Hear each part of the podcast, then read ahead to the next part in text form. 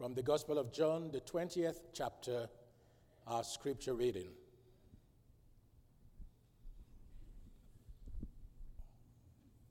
The peace of God be with you. When it was evening on that day, the first day of the week, and the doors of the house where the disciples had met were locked for fear of the Jews, Jesus came and stood among them and said, "Peace be with you." After he said this, he showed them his hands and his side. Then the disciples rejoiced when they saw the Lord. Jesus said to them again, "Peace be with you. As the Father has sent me, so I send you." When he had said this, he breathed on them and said to them, "Receive the Holy Spirit. If you forgive the sins of any, they are forgiven. If you retain the sins of any, they are retained." But Thomas, who was called the twin, one of the 12, was not with them when Jesus came. So the other disciples told him, "We have seen the Lord." But he said to them, "Unless I see the mark of the nails in his hands, and I put my finger in the mark of the nails in my hand in his side, I will not believe." A week later, his disciples were again in the house, and Thomas was with them. Although the doors were shut, Jesus came and stood among them and said, "Peace be with you." Then he said to Thomas, "Put your finger here and see my hands. Reach out your hand and put it in my side. Do not doubt, but believe." Thomas answered him, "My Lord and my God." Jesus said to him, "Have you believed because you have seen me? Blessed are those who have not seen and yet have come to believe." Now Jesus did many other signs in the presence of the disciples, which are not written in this book. But these are written so that you may come to believe that Jesus is the Messiah, the Son of God, and that through believing you may have life in his name.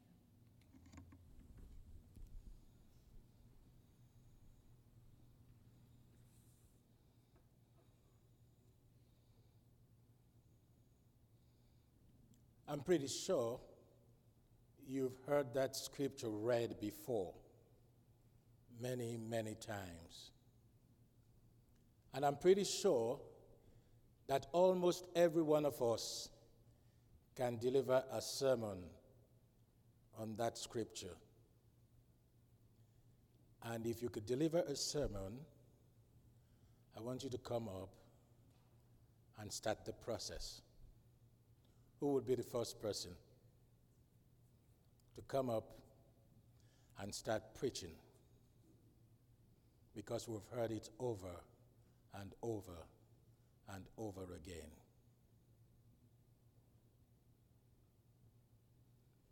When I was reading the scripture for the preparation of this meditation, I wanted to focus on the purpose of John's gospel, which he gave at the end of the gospel, that there are many things that Jesus did that are not written in this book, he says, "Then you may have eternal life." That's the purpose of John's gospel. And that will ring through my mind until the day I die, because it was a portion of the Gospel of John that we use when we go out on what we called evangelical campaigns. We leave our homes and we go to a town and just evangelize the town for that day. We continue to develop my idea for the message, Everything Switch. And when that happens to a pastor, it's not because the pastor does not want to pursue the first thing that came to his or her mind. It's because God, the Holy Spirit, wants you to do something else that will touch somebody on that day.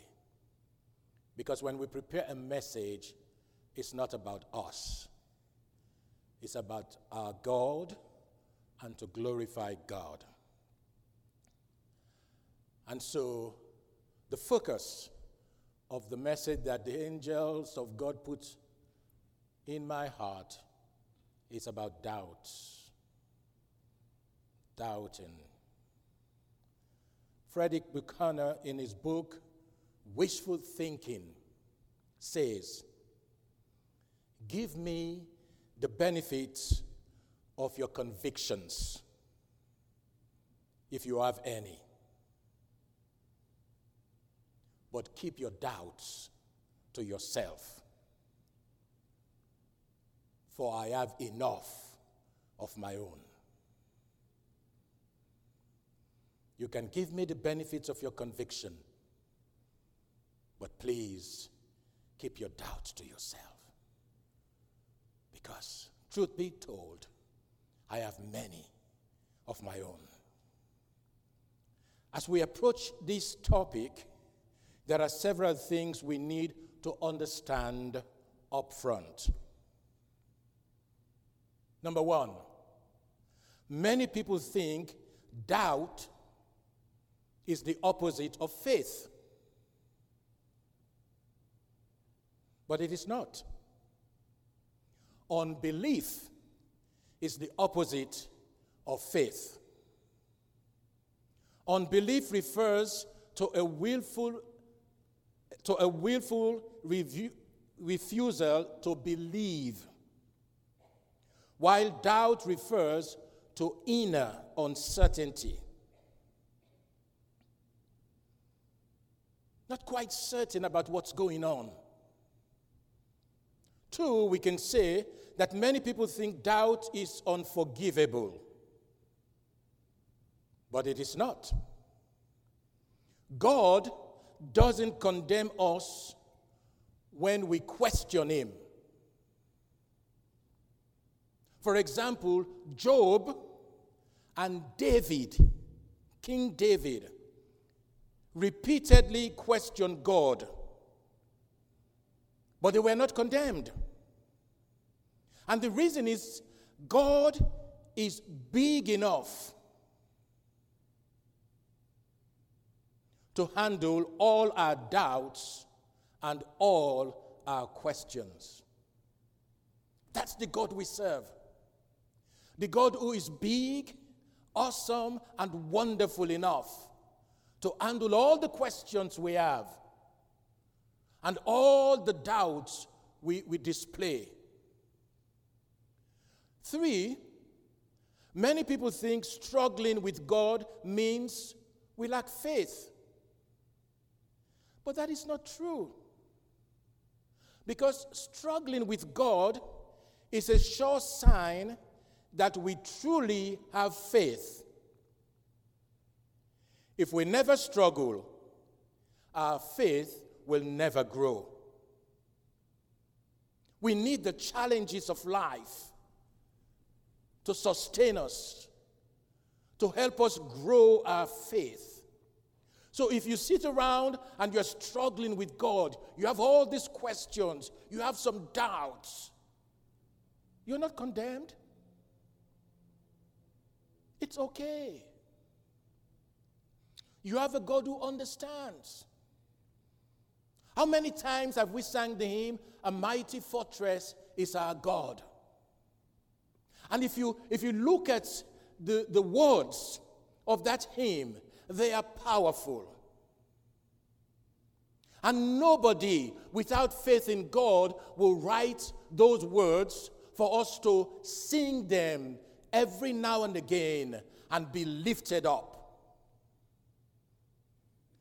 The hymn was written by Martin Luther.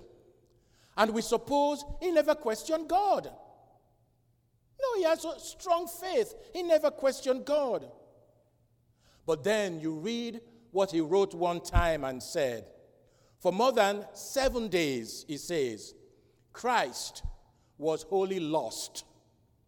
I was shaken by desperation and blasphemy against God. Yes, my friends, he doubted. And many, many people of faith have doubted God one time or the other.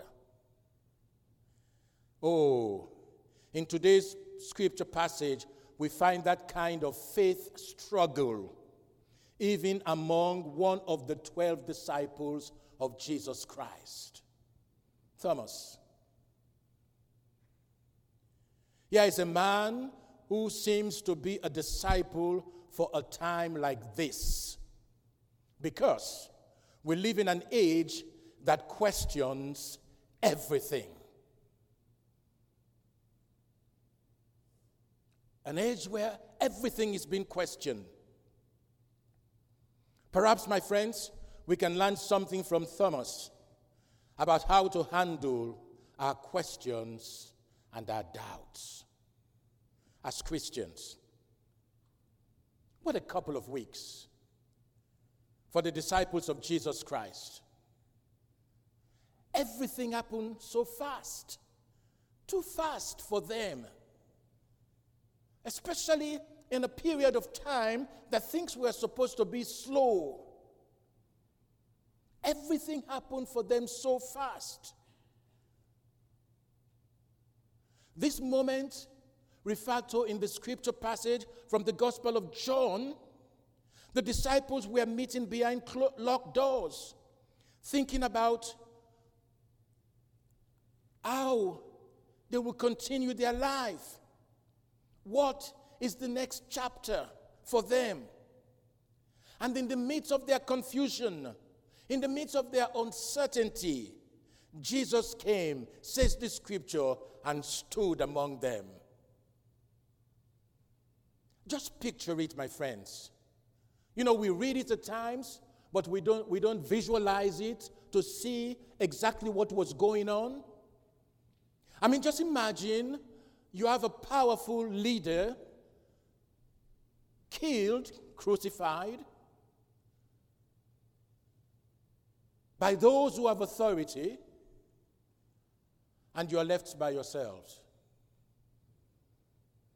It was not a prayer meeting. It was to question themselves. Why did we follow him? Did we ever know this would be the end? Because at that time they did not know there would be another beginning for them. And then Jesus came and stood among them. And he gave them a salutation that they would understand quickly. He says to them, peace be with you. When was the first time Jesus said those words to them that would bring back the feeling that this is Jesus? If you go back to John chapter 14, Jesus had said to the disciples, let me go so I can send the Holy Spirit to be with you and to be in you. And then he concluded that passage by saying, my peace I give unto you. Not as the world give do I give unto you. Let not your hearts be troubled, neither let them be afraid. So they knew straight away that this was Jesus. My peace I give to you in chapter 14, and in chapter 20, he says to them, peace be with you. Let us examine the passage of scripture in front of us, because there are so many areas that we can touch on this morning when we look at John chapter 20.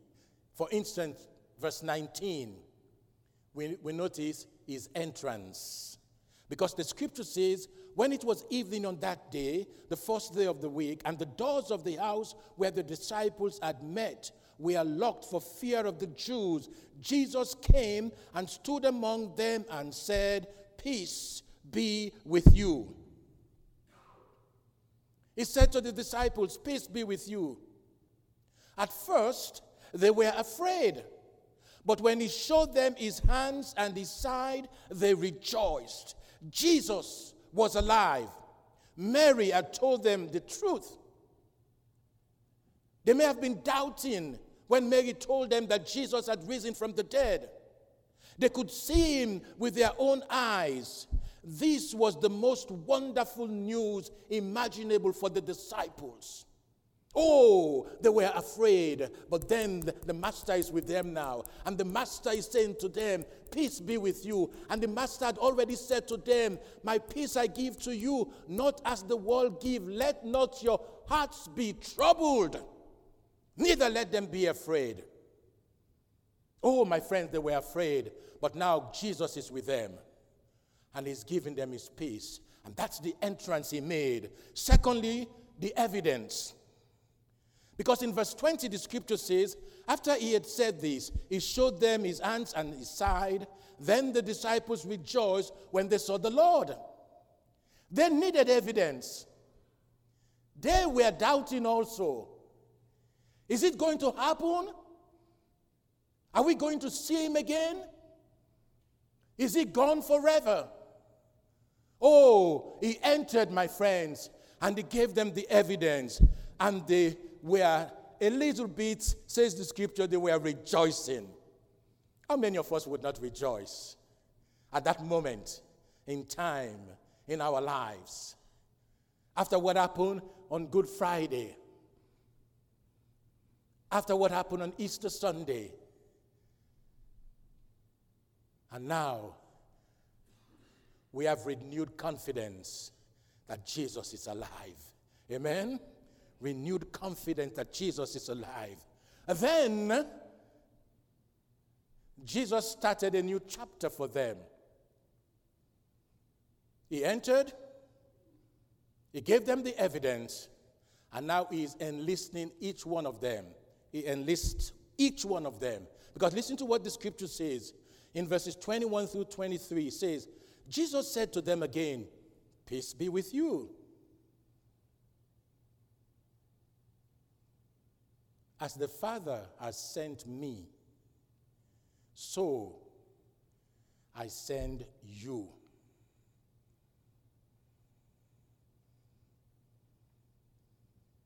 When he had said this, he breathed on them and said to them, "Receive the Holy Spirit.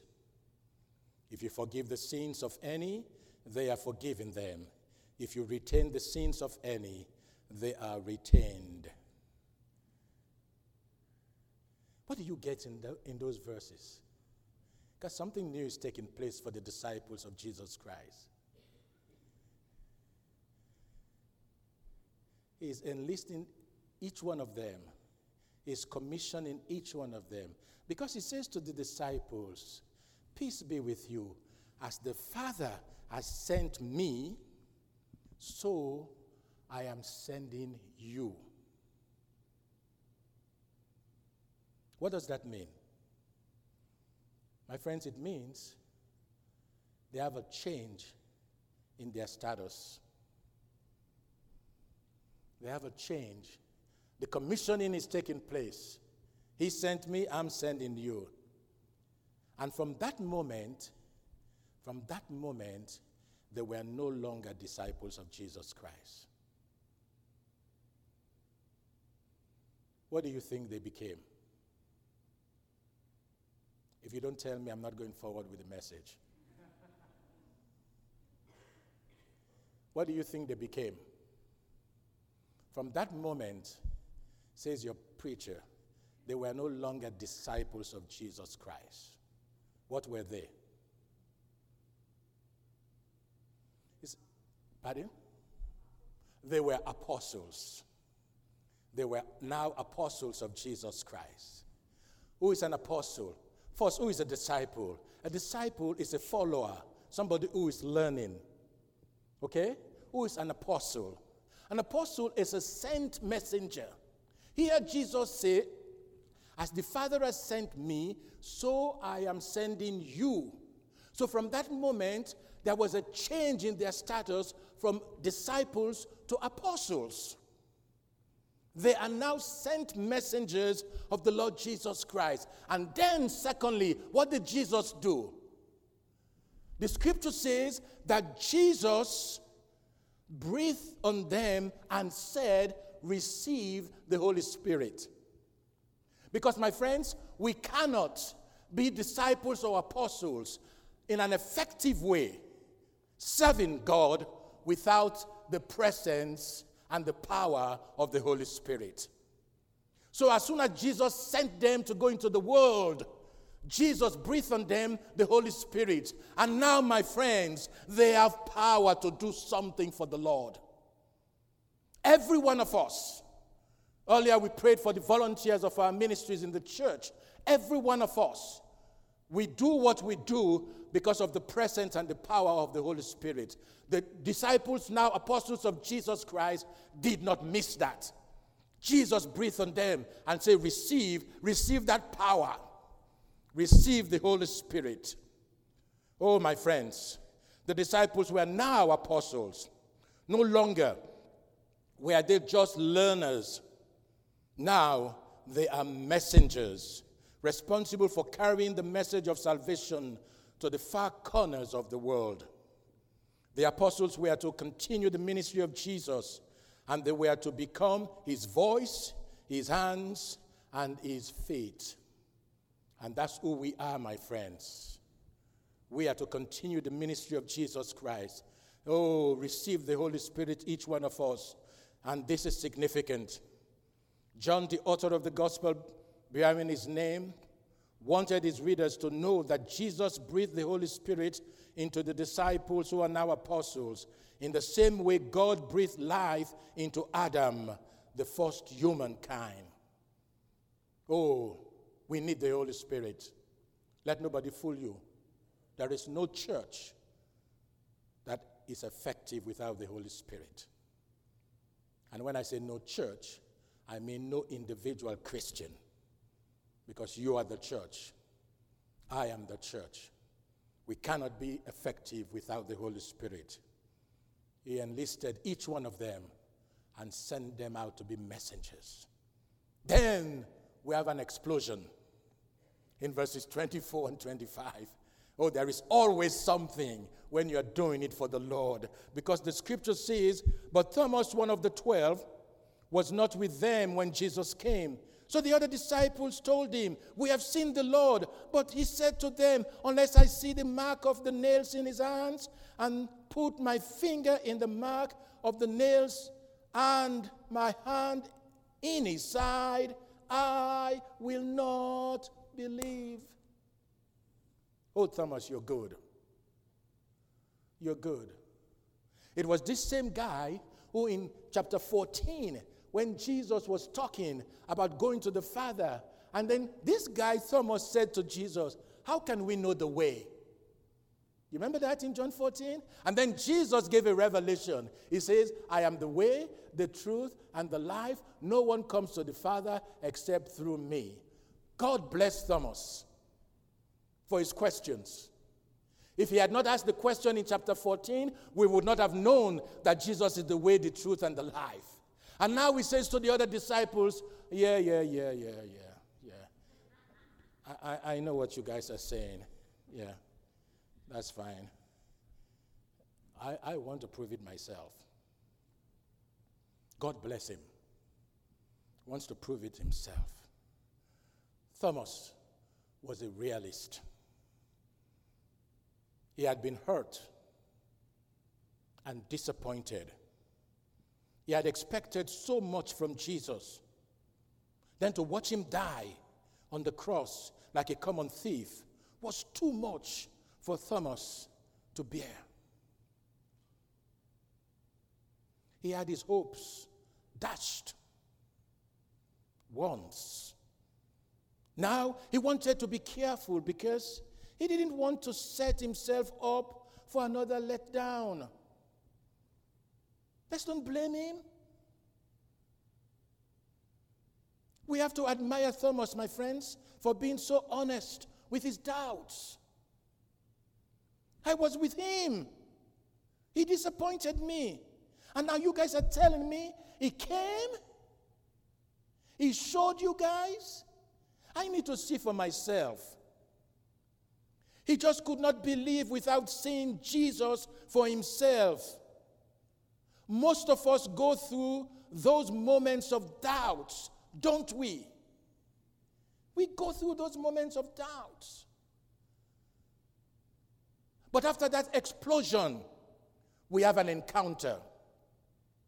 In verses 26 and 27, because the scripture says, a week later, his disciples were again in the house, and Thomas was with them. Although the doors were shut, Jesus came and stood among them and said, "Peace be with you." Then he said to Thomas, "Put your finger here and see my hands. Reach out your hand and put it in my side. Do not doubt, but believe."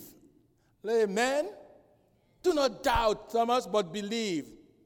Oh, my friends, this is the finger here so that your prayers are answered. No, he's not doing that anymore. He did it for Thomas to prove to each one of us that he's capable of doing it. He did it for Thomas so that he would not doubt anymore. Because it was after all that to end this portion of the scripture, we have an acknowledgement. Because in verses 28 and 29, the scripture says, Thomas answered him, "My Lord and my God." Jesus said to him, "Have you believed because you have seen me? Blessed are those who have not seen and yet have come to believe." My friends, that's the acknowledgement. My Lord and my God. Thomas, no more doubting. Thomas, I've seen it all. Thomas now believed and demonstrated his faith and say, "Yes, you are not only my God, you are also my Lord." This morning, my friends, from this acknowledgement, do you think that Thomas is still doubting? Or is he now a believer of the risen Lord Jesus is Christ? Doubt does have its usefulness. Deep doubt is often the guide to an even deeper faith. It is a wonderful truth that the greatest doubters often become the strongest believers. An honest doubt, once resolved, often become the bedrock of an unshakable faith. It has been said that no truth is so strongly believed as that which you once doubted. No truth is so strongly believed as that which you once doubted. We now realize that Thomas is, at this point, acting on his faith and not on his doubt. Let the church say amen. Because from now on, you can do the same. You can act on your faith rather than your doubts. Act on your faith, my friends, rather than your doubt, because many in the scripture did it. Do you want me to give you some examples? That's what Noah did. When he built the ark, he acted on his faith rather than his doubt. That's what Abraham did when he left Ur of the Chaldees.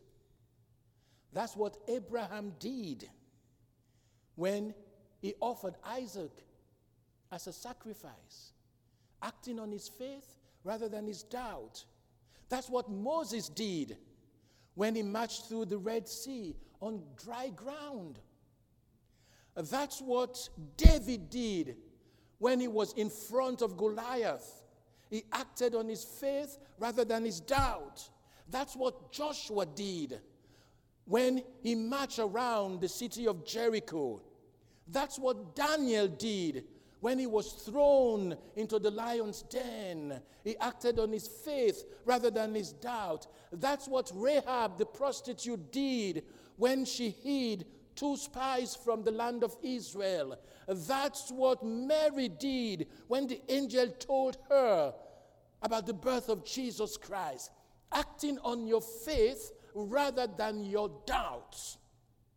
Many have done it. Don't you think that all of these great people of faith have their doubts? They did, my friends.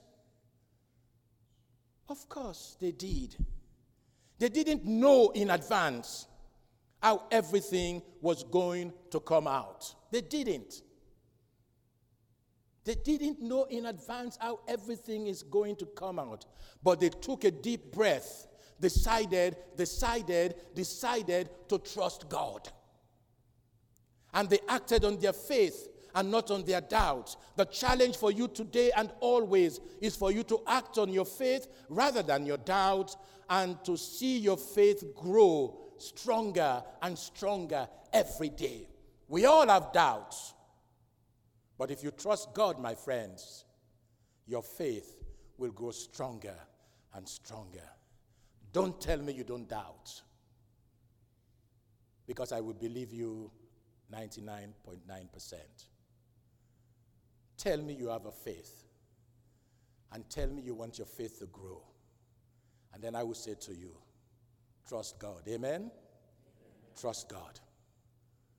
And you can say to him one day, you are indeed my God and my Lord. In the name of the Father, Son, and Holy Spirit, go out to trust God. Act on your faith rather than your doubts. And God's people say, Amen.